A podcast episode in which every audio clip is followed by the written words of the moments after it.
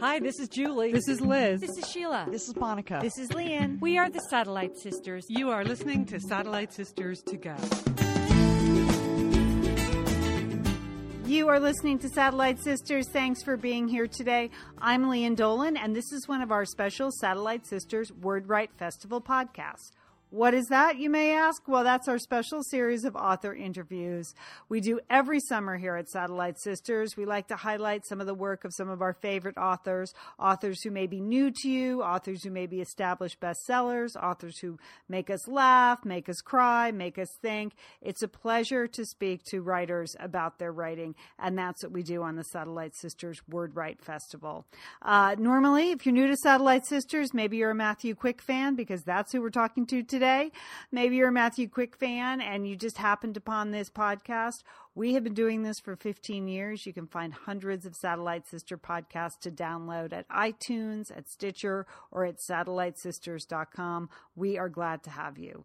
I'm hosting today alone. Normally I do the show with my four other sisters, but I'm the one that usually handles these special author interviews, mainly because I'm a writer too. I write contemporary fiction as well, and I love being inspired by other writers and talking to them about their work. I want to get their secrets. I want to know what Matthew Quick's secret is, because he has written six books in like four years or something crazy like that. They've all been optioned for films, and you might have seen the Silver Linings Playbook that won the Oscar a couple of years ago. His latest book has already been optioned, and I'm curious to see what uh, what he'll make of that. So Love May Fail is the name of his book. And I mention that now before we talk to him, because I'd also like to thank Audible for sponsoring Satellite Sisters, particularly the Satellite Sisters WordWrite Festival. If you are a podcast fan, chances are you will love audiobooks. It is a great way to pass a commute time or a long summer road trip, or just while away the hours on the beach while you're staring at the ocean. I can't think of anything better than listening to an audio version of one of your favorite books, or a new book, or a new author that you're trying out. And you can find one free download today at this special U R L.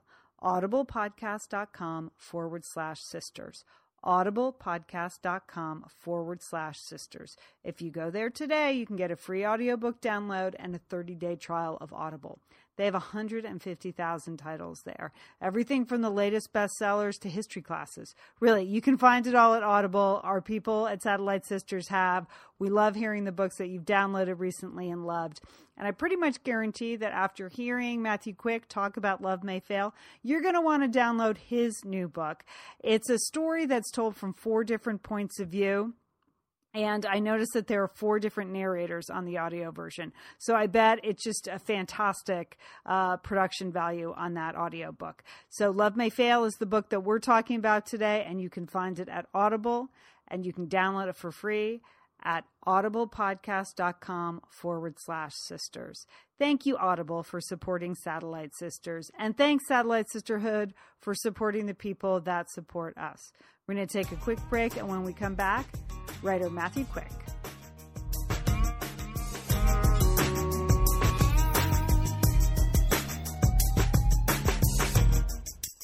It is such a pleasure to be able to talk to Matthew Quick today on Satellite Sisters. His new book is called Love May Fail, and today is his pub date, so congratulations.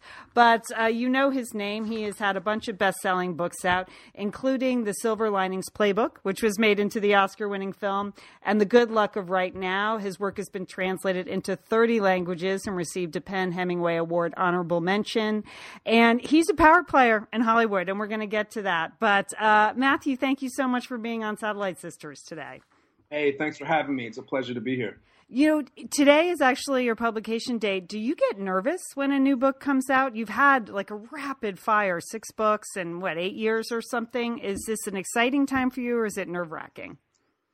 It's a time when I feel incredibly grateful and lucky. Um, you know, that's never really lost on me. I can remember when I thought I'd never publish a book. That having been said, it's it's also a time when you take something that, that has been yours for such a long time, and you, you give it to the world, and you have to kind of let go. And that process can always be a little disorienting, and I think that's true for any novelist. That's a good word. Do you read reviews? Do you take in what other people say, or do you feel like, mm, I'm just going to I'm just going to skip that part of the process. You know, every, every time I say I'm not going to read my reviews, but then curiosity gets to me too yeah. much. And um, it's a terrible thing to do. Uh, even the good reviews can can mess with your head because, you know, as you know, people experience the books in radically different ways. Um, and it can be, it can be again, disorienting, and it can it can really be alienating. But maybe I'm just a sucker for punishment because I always read them, you know, and it's I think about them and. Uh, I don't think it really helps at all. It doesn't, it doesn't change what I'm going to do. And, you know, I, I read, uh, I, you know, so many artists have talked about this, but I remember Paul Newman once saying, you know, you shouldn't read your reviews because if they're bad, you'll be depressed. And if, if they're good, they'll just blow your head up and they'll ruin the art. And I, I tend to think that that's true, although I'm just not strong enough to follow that advice. Well, here's my uh, thumbnail review of Love May Fail, your new novel. I laughed, I cried. I mean, I thought it was fantastic. I absolutely loved it. So congratulations. You know, I like reading a book where I have no idea what's going to happen. And I, I don't say that lightly because a lot of books these days don't seem to have any plot, but your book is like crazy with plot. Well, well, thank you. You know, I, I try to keep it interesting and, you know, um, I, I try to do me, you know, the best compliment that I love to hear is when people say, this feels like a Matthew Quick book. Um, you know, and I just try to, to write books that I would like to read. And, um, you know, so I, thank you. That, that's a wonderful compliment.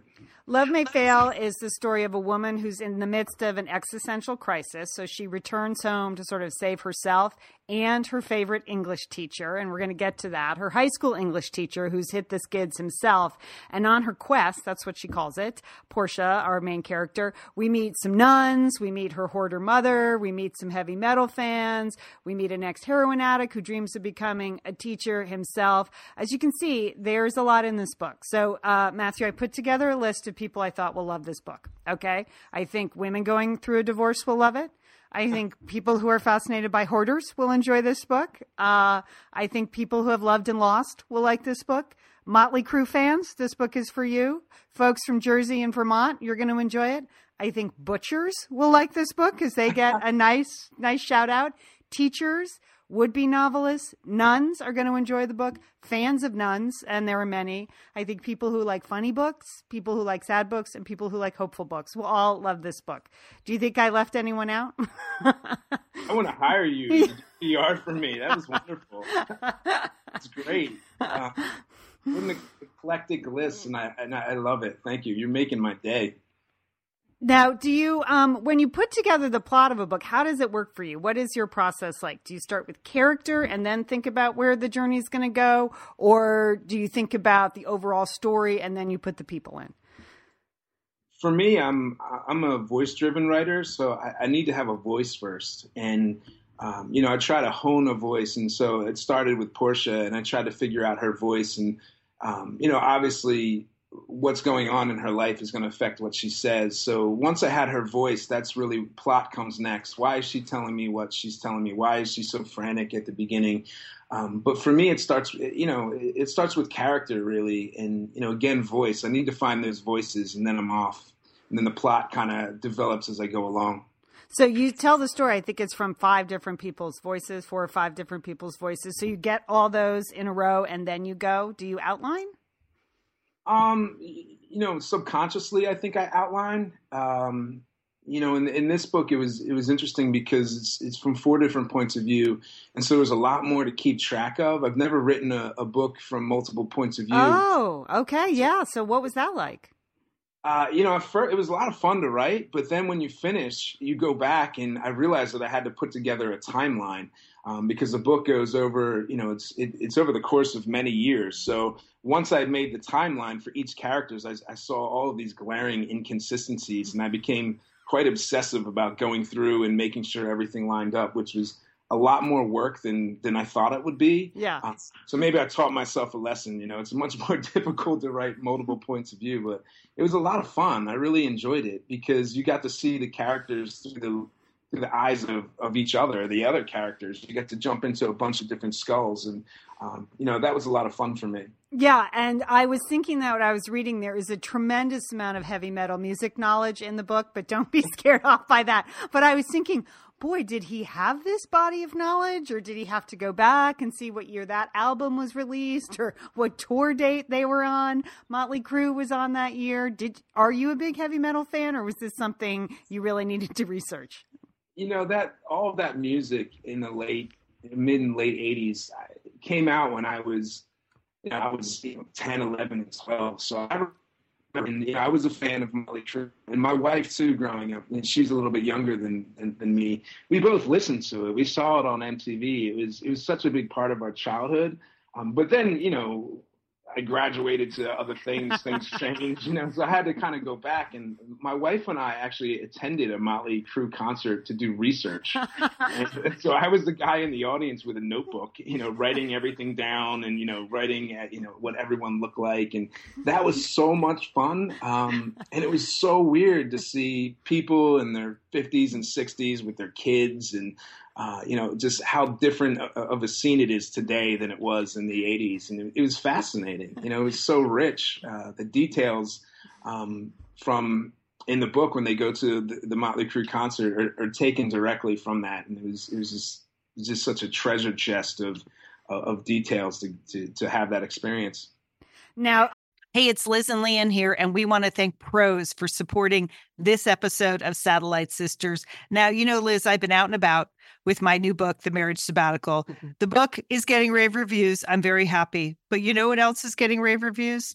My hair, Liz. My hair from Prose is getting rave reviews. Lian, I am not surprised. You have been on that Prose hair regimen for quite a while. I mean, you have good hair anyway, but now you have great hair because you've really paid attention to it. Well, Liz, Prose is made for people, not hair and skin types. Personalization is rooted in everything they do, from their in-depth consultation to their made-to-order model. And you know what? I love the regimen they have me on. I, do I take the hair vitamins every day?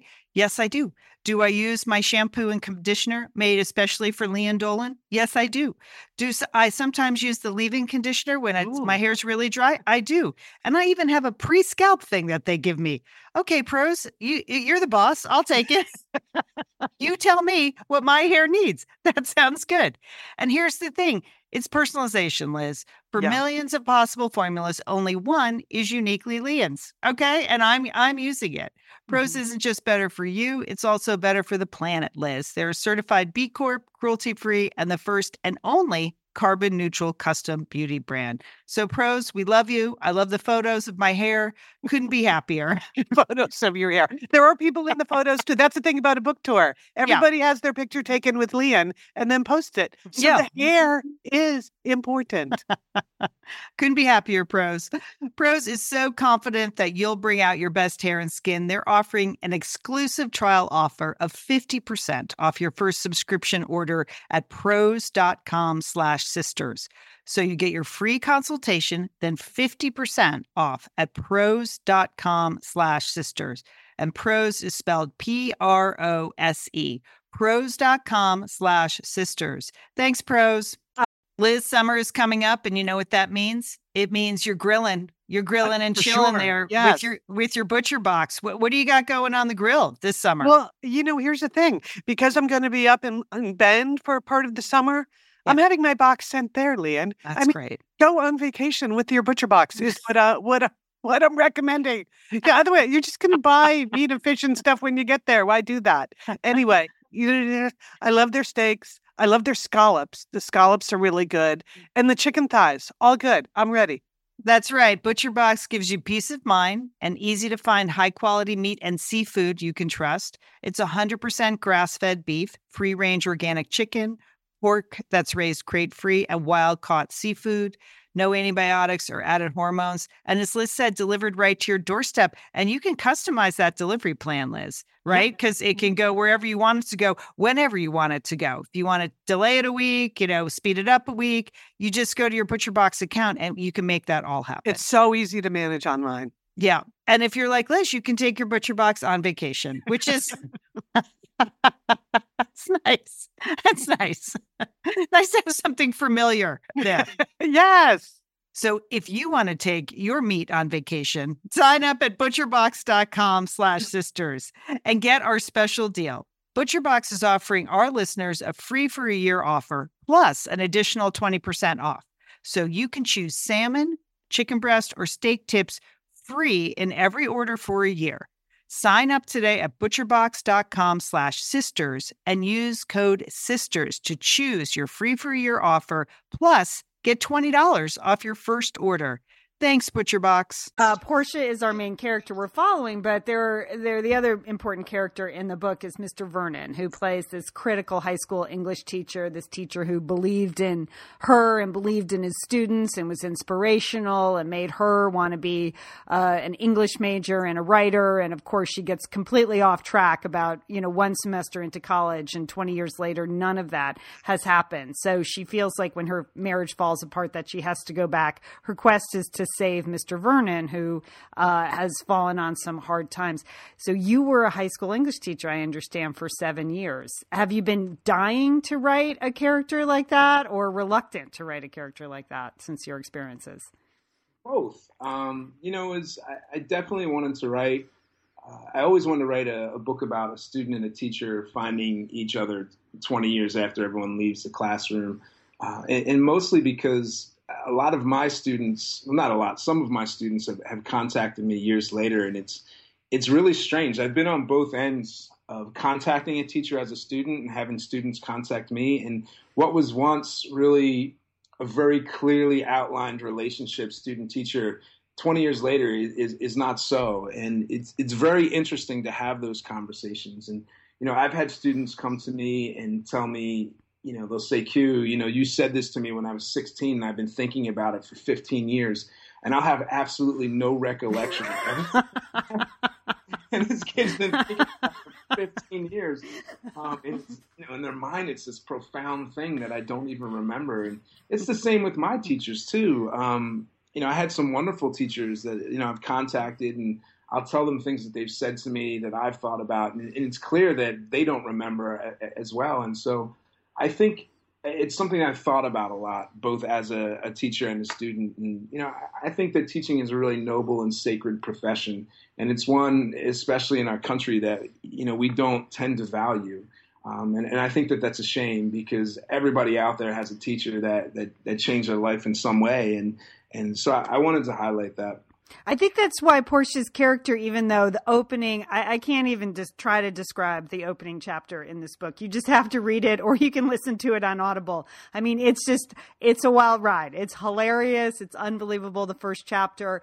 But then she sort of finds her center with this idea of saving her teacher. But I think that's why it's she is a relatable character, even though she's led a pretty off-the-wall life. Um It's because she does have this one teacher that has made a huge difference. And I think, as you said, a lot of us have that same teacher. One of the lines I loved in the book was when you said that students think they know their teachers and they don't. That, um, you know, what are you doing back there in the teacher's lounge? What's, what's happening in the faculty lounge? Did you have like a teaching personality and then a real life personality?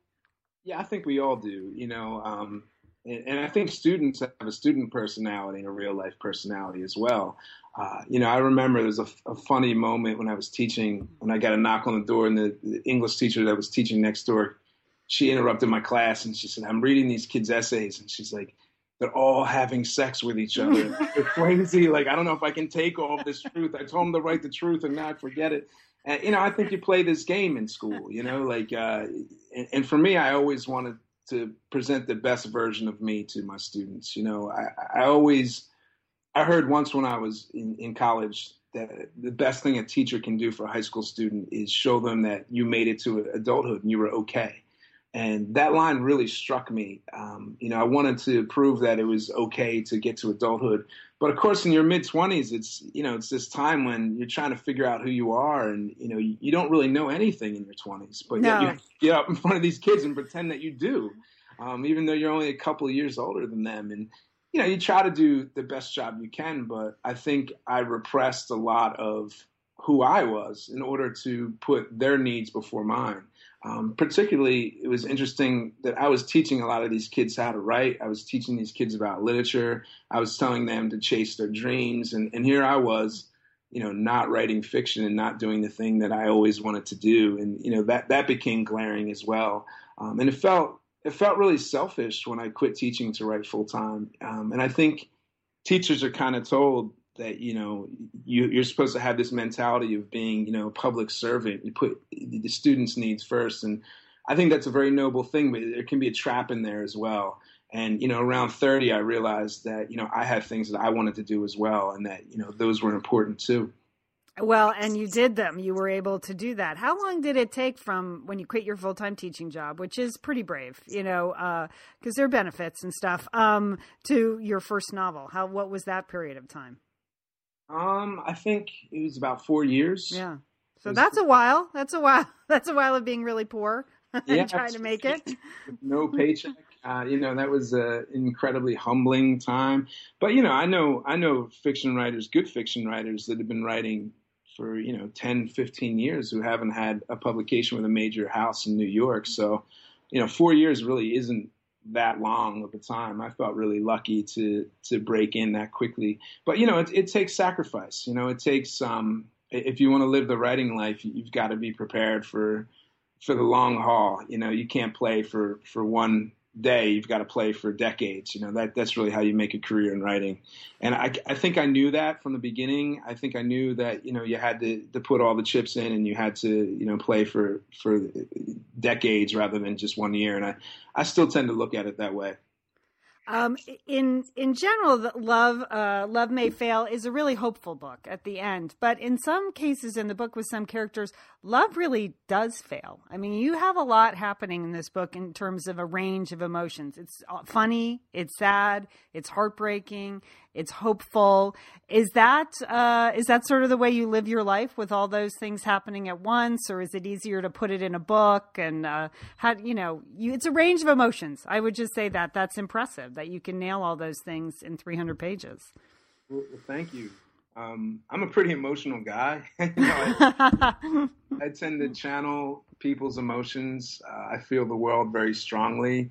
Um, you know, and that, that sensitivity can be tough. You know, if I walk into a room, you know, I'm going to speak at the Free Library of Philadelphia tomorrow night, and there'll probably be a couple hundred people there. That energy in that room is very overwhelming to me. Um, Uh, because I think, you know, I, I, I do I, I do feel the world strongly. And, you know, I think getting back to what you're saying about, you know, ultimately being hopeful, but there is so much tragedy. There's a lot of tragedy in this book. I think you need both, really, to to emphasize uh, the good. And, you know, Love May Fail is, is a book about common people finding, you know, these really small, beautiful moments that really don't mean anything to the rest of the world. Like, the good moments in the book would never be found in the paper. Like, the, you know, they're not going to be on the news. Nobody, nobody is going to report on them, but yet it means so much to these characters. And I think we all have those moments. Um, you know, for me, it's, I, I'm, I'm much more grateful when I receive a letter from a former student who read one of my books and really saw that, you know, it matched up with what I was trying to teach them twenty years ago. Um, to me, in, in many ways, even though nobody really cares about that, like that, that's a great moment that I hold on to. That's a heartbeat of my career. And then sometimes, sometimes it even trumps, you know, like being reviewed well in the Times, or, you know, um, uh, you know, although you'll take that too. I mean, who's going to, we'll take that. You know, I'm not trying to downplay that, but I think, yeah, I think if you try, if you try to define your personality on the accolades of, you know, the, the big, the big grand things, I think that you'll also be let down by those things. And, you know, it's the small things that save you in the end. Um, and I think that's what my characters find. And that's, that's really what I believe. You know, in your acknowledgments, I noticed that you did, you thanked all your students, you thanked, it's, it was very genuine, the people that came to your readings and bought your, bought your books. There is a huge part, sense of gratitude when you read your acknowledgments. And I know you're starting out on a tour now, and there'll be lots of information at satellite sisters dot com if you want to catch uh, Matthew Quick anywhere. Um, what is it like at your readings? Do you do a reading? Do you talk? How do you put together, you know, an evening, say tomorrow at the library? What's that going to sound and look like? Usually I'll, I'll talk about my personal life for, um, you know, about a half hour to forty-five minutes. And I'll, I'll tell stories that, um, you know, when you read the book, you'll understand exactly why I told those stories. And for me, I, I'm not really interested in reading the book aloud, because that's not how I want people to experience it. Um, you know, I'd rather people read it and create that voice and create that movie for themselves. I think that's the joy of reading. Uh, and I know for for me, whenever I've gone to readings, and I'm always I'm, I'm not really interested in listening to an author read his or her own work. Uh, I'm, I'm much more interested in listening to them talk about their lives, or, you know, their process, or, you know, what really influenced the, the writing of their books. I find that, you know, incredibly more fascinating. So I, I also just hate the sound of my voice reading my own work. Really? So you'll never do your own audiobook. That's out. You're never going to read your own audiobook. I, I, nothing against audiobooks, but I can't even listen to the my own audiobooks. The actors, you know, the voice actors are wonderful. They're all great. Sometimes I select them, you know, they, they allow me to pick them, but it's really hard for me to listen to that because it doesn't match the voice in my own head. Uh, it's the same when you watch the, a film adaptation of, of your book as well. It can be, it can be jarring because it's not what you saw. It's, it's what someone else sees. But so I'll usually talk and then I'll do Q and A, um, for, you know, about a half hour maybe. And then, And then we'll do the signing. And, you know, I, I try to to talk to everybody who comes through the line, um, give everybody eye contact, you know, to talk to everybody. And sometimes I can make the line last, you know, for a while. And I always I always feel like I want to get up and hug the last person in line who's there for an hour and a half to talk to me, or two hours or whatever. And I, I'm curious. I mean, sometimes I ask, like, why did you stand here all that time just to talk to me? But Uh, you know, it's it's always overwhelming. I'm I'm exhausted at the end of an event, in, in a good way. You know, right. Well, it's a very different. Um, it's just a very different skill set. It's very different than what you do all day, which is sit at a computer and write. And then it's, for a lot of authors, it's torture to go out on the road. They picked writing so they don't ever have to speak to people again. And then and then they couldn't imagine doing what you're doing, standing up in front of two hundred people, telling them about your lives, and then talking to them and hugging them. Yeah, it's it's crazy for me because. Um, I, I taught for seven years, so I have I have this skill of being able to get up in front of people and pretend like I'm an extrovert. And so when people see me, they they think they th- and I, I say this to, to try to help people who are introverted, because I, I, I am an introvert by by nature. I, I'm much better off alone, but I can fake it for about, you know, two hours, but then I fall down afterwards. I go to the hotel and I fall down. You know, I, I can't even stand up afterwards. And so, um, you know, you. It's it's tough. I, I love it. I enjoy it. But, you know, my natural habitat is in my office alone with made up people creating fiction, you know, so. I wanted to ask a little bit about how you're able to separate, you know, your writing time from the rest of your business time. I mean, you mentioned the movie adaptations. Uh, you're crazy successful in that. You have, I think, six books out, six books either have already been made into films or in development now. I read that you were working on a screenplay. You're out promoting books, um, which, again, takes a lot of time and energy. How do you just sort of shut off the business side of your creative life and go into write? Are you finding that more and more difficult, or is that a skill that you, you know, you've had and you're just sticking with it? No, it's, it's, it's hard. You have to kind of, you know, be very good about your schedule. You know, I know when I'm going out on book tour, I'll try to write, but I, I in the back of my head, I know I'm not going to write any fiction when I'm on book tour. Uh, you know, and that's just something that you have to accept. You know, it's time to promote. You put on that hat and you go out and promote, or if it's time to do P R for, you know, like Silver Linings, I did a lot of P R, and, and I went on tour with the Weinstein Company, and, and it's amazing, but you just have to say to yourself, you're not going to get any creative work done during this time. And, you know, it's, it's what buys you um, time later on to, mm-hmm. to lock the door. And, you know, I really, I really saw that fiction, writing fiction is my, my safe place. So when I'm on the road, as much as I enjoy speaking with people or doing interviews like today, like I'm really, you know, I appreciate the fact that you're interested, and I, and I love doing this, and I love speaking with you today. You know, after doing this for two weeks, you know, it's kind of almost a reward to go back to fiction writing. And, and I think that's the way it should be. If it was the other way around, I think there'd probably be a problem, you know. Um, you know, the fiction writing's got to be the thing that you love to do. Um, because it's hard. It's physically, it's hard to write a book, to focus for that long. How long, how long does it take you to create a novel like uh, Love May Fail? What is that? What's the timeline for that? You know, I, I tend to write fast and furious. Okay. Uh, and it's because I have an obsessive personality. Okay. You know? I actually think it's like a flaw. Um, but I'll I'll write a novel usually in, in about four to six months. Wow, that's fast.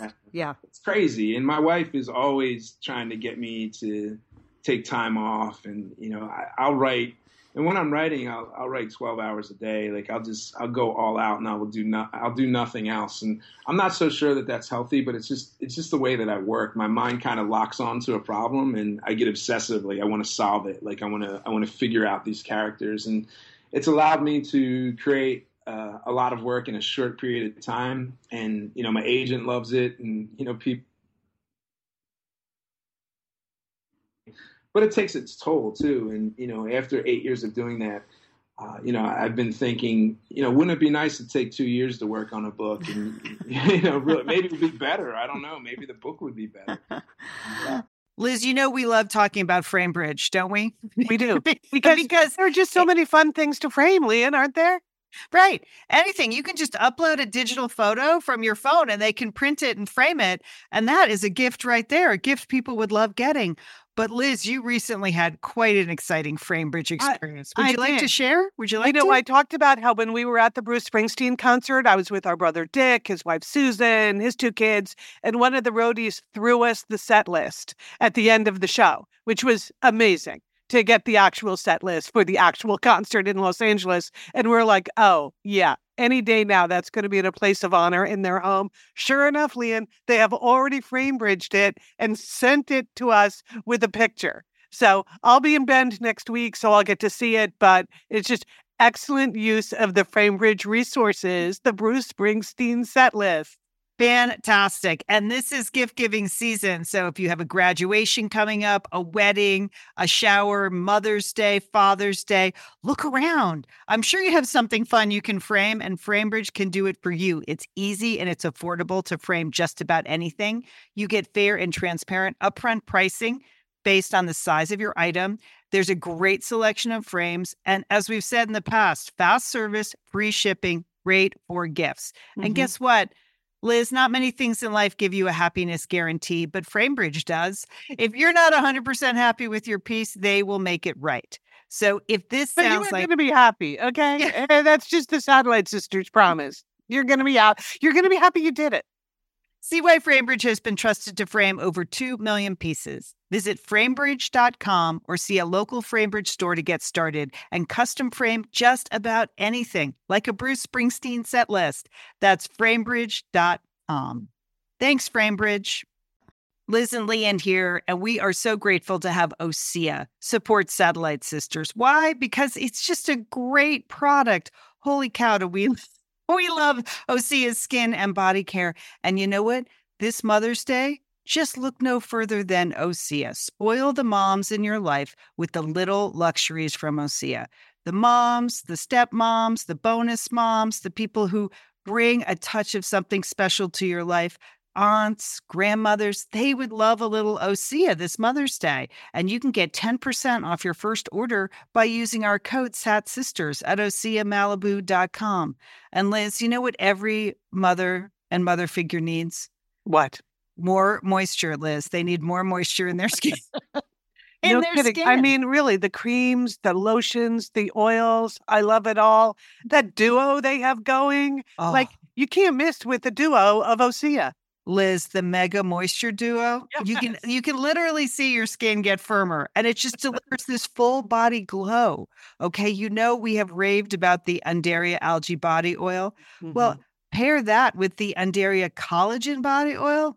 Youthful, yeah. Liz. Your youthful yeah. glow is going to happen. And it's uh, infused with Osea's signature Undaria seaweed. So it just smells so delicious, doesn't it? I know you're talking about giving it as a gift. I also suggest just giving it to yourself because you're worth it. that's, that's true. That is absolutely true. Okay, that moisture duo I mentioned too is a great value because you can save sixteen percent plus the extra ten percent with our code SatSisters. So this is it. This is a win-win-win Mother's Day gift. Spoil the moms in your life with clean vegan skincare and body care from Osea. Get ten percent off your first order site-wide with the code SatSisters at osea malibu dot com. And you get free samples in every order and free shipping on orders over sixty dollars. Osea is spelled O S E A. So head on over to osea malibu dot com and use code SatSisters for ten percent off. Thanks, Osea. Uh, can I ask, though, a little bit about um, the the movie piece of it, because I was I went to see uh, Nick Hornby uh, read the other day at Romans in Pasadena, where I live, and I love his writing, and it's very similar to yours. I think you guys have a lot of similar skill sets, and you know he's been able to make a career doing a lot of different kind of writing, which I really admire. Um, but when we get to the Q and A, like every single question is about movie adaptations, and you could tell by about the third one, like, did you like so and so in the role of so and so, that even he's starting to get annoyed with the movie adaptation question. And uh, so I was like, I'm not going to ask Matthew about his adaptations, just in solidarity with Nick Hornby. But at the same time, you're sort of living the dream. I mean, but as a novelist, is is it your goal to get the book, you know, adapted for a movie or not? Are you thinking about that at all when you're writing the fiction? Yeah, I want to say no, I'm not thinking yeah. about that. I think subconsciously you are. Um, you know, there was a moment when I was in my M F A program and I was secretly writing Silver Linings, and I went to see Little Miss Sunshine in the theater. And, uh, you know, I was in the M F A in academia. There's, there's, there tends to be a lot of pressure to write literary novels. And once upon a time, I thought I was going to be the next great literary writer. And, you know, I watched Little Miss Sunshine and I left the theater and I said, I, I just thoroughly enjoyed that story. Like, I, it's a quirky, fun story. And, you know, those those are the kind of stories that I should be writing, because that's that's what I love. And I love literary fiction, too. Like, I, I read widely, but um, there was part of me that knew that that was the type of story that that I'd probably that that's what was in me to tell. And it was kind of freeing when I made that transition during the M F A and said, let, just let yourself tell those kinds of stories. And I never dreamed that, you know, I'd be making a deal with the Weinstein Company in eighteen months. And, mm-hmm. um, you know, I've actually sat down with Dayton and Ferris, who directed Little Miss Sunshine. I've, I've had coffee with them because we were going to do a project together. Um, and I told them that story, and, you know, they were very grateful to hear it. But uh, I, I think, you know, there's part of me w- without, you know, making it sound mystical or whatever, you know, like it, it just makes sense that um, when when you look at f- film and you, that kind of story resonates with you, um, you know, that those types of people will be attracted to your work as well. Um, it's kind of like putting up a flag. Uh, you know, I was I was trying to write all this really literary fiction, and I said, you know what, I'm going to write some stories that I think are great, um, that I think that Uh, regular people that are not in my M F A would probably get a kick out of, you know, uh, the people I grew up with, the guys that go to the Eagles game, and, you know, some good things happened from that. And it was really freeing for me. And so I know, you know, even now people will say, oh, you're just writing screenplays. You know, that's what the critics will say. And that's not true. You know, I, I try to write a good story, and I, I don't try to follow any rules. You know, I just try to write a Matthew Quick novel. And the fact that Matthew Quick novels are, are sought after in Hollywood, or that they translate well to film, well, so be it. That's great, you know, and, and I'm I'm very happy for that. But I never was really chasing the dollar, and I, I never realized, I never thought to myself, if you write this type of story, you're going to be at the Oscars in, in five years. Like, and that was such... it never even crossed my mind. Yeah, you couldn't have predicted that. There's no, no way you could have you could have done that. Or you, you couldn't. You can't do that. It doesn't work like that. But I do think that I'm very influenced by film. You know, my wife and I go to the movies every week. We we watch a lot of film. I read a lot of books too. But you know, I think um, you know, when I have conversations with people in L A, I can have those conversations because, you know, I, I love film, and you know, I think in terms of, you know, three three act structure, and um, so it was it's it wasn't a crazy leap for me to make. So what's next for you? I, I know you're busy with the book tour, so I want to I want to let you go here. Uh, but uh, what's next for you? What's your next writing project? Is it a novel, or is it or is it a screenplay? Well, I, I've finished a novel called Every Exquisite Thing for Little Brown, and it is a young adult book, which I'm super excited about. And the Weinstein Company is developing that for film. And I'm also writing a screenplay for the Weinstein Company. And so that's my current project. Oh, good. So, and then I'm under contract with HarperCollins to write another adult book as well, or a, a book intended for the adult audience. Adult books sound so creepy. Yes. So. It does sound a little creepy. In yeah. fact, I, I I have a seventeen-year-old son at home who's a who's a real reader, and so when I finished this, I said, "Oh, I think I, I think you would really enjoy this," because he just had a great year in English lit and loves his teacher and wants to be an English lit, lit major. And then I thought, oh, but and then I said, well, it has some kind of adult language in it. Love May Fail, but I think a seventeen-year-old boy can handle this, don't you? Yeah, well, you know, they, they, I don't know that they, they ever use curse words in, in high schools these days, do they? I'm not sure. They... Well, he does go to an all-boys school, so I'm sure not. Oh, yeah, sure. Absolutely. Never, never thought about any of the things. Well, Matthew, thank you so much for joining us today on Satellite Sisters. I really enjoyed Love May Fail. Uh, if you are, are going to be in uh, Pennsylvania, Tennessee, North Carolina, Boston, Matthew will be making appearances. It sounds like a good show. It sounds like a good talk. And then he has to go lie down afterwards, people. So uh, go and support him. I'll put up his uh, a link to his website at satellite sisters dot com. Thank you so much. Much. All, all the luck in the world to you. Hey, it was an absolute pleasure. Thanks for having me on.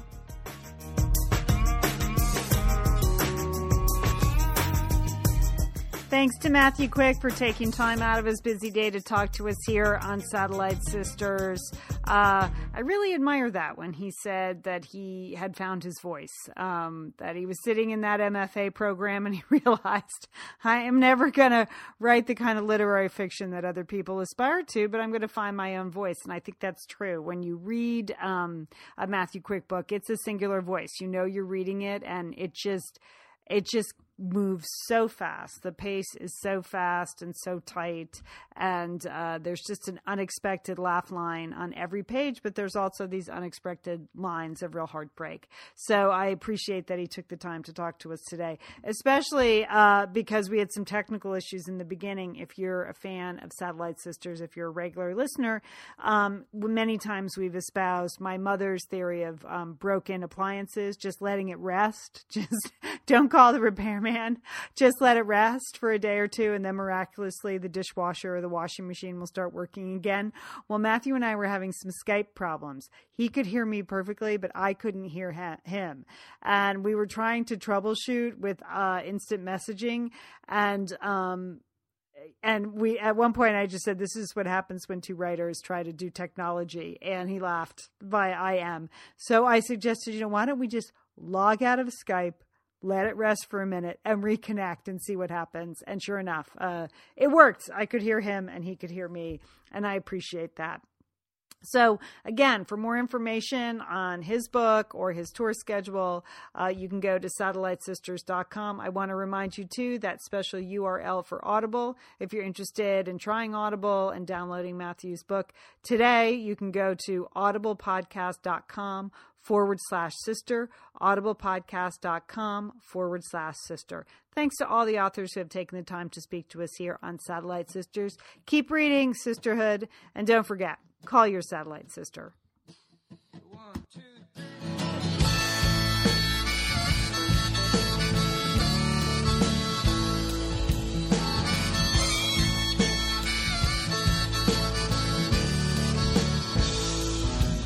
Old man broke down on the side of the road. Stop and see if maybe I can lighten his load. Well, he opened the door and he thanked me in kind. Told me the words that would open my mind. He said, "Don't worry about gasoline, 'cause we're moving. Don't worry about the T V screen, 'cause we're moving. Don't worry about the bombs that fall, 'cause we're moving. Don't worry about nothing at all, 'cause we're moving."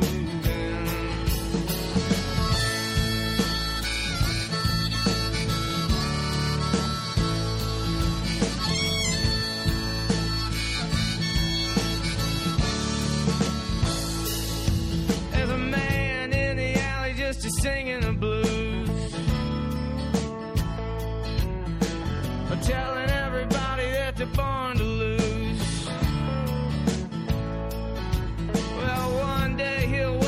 and see a sun. See that every day we're breathing is a day we won. But don't worry about gasoline, 'cause we're moving. Don't worry about the T V screen, 'cause we're moving. Don't worry about the bombs that fall, 'cause we're moving.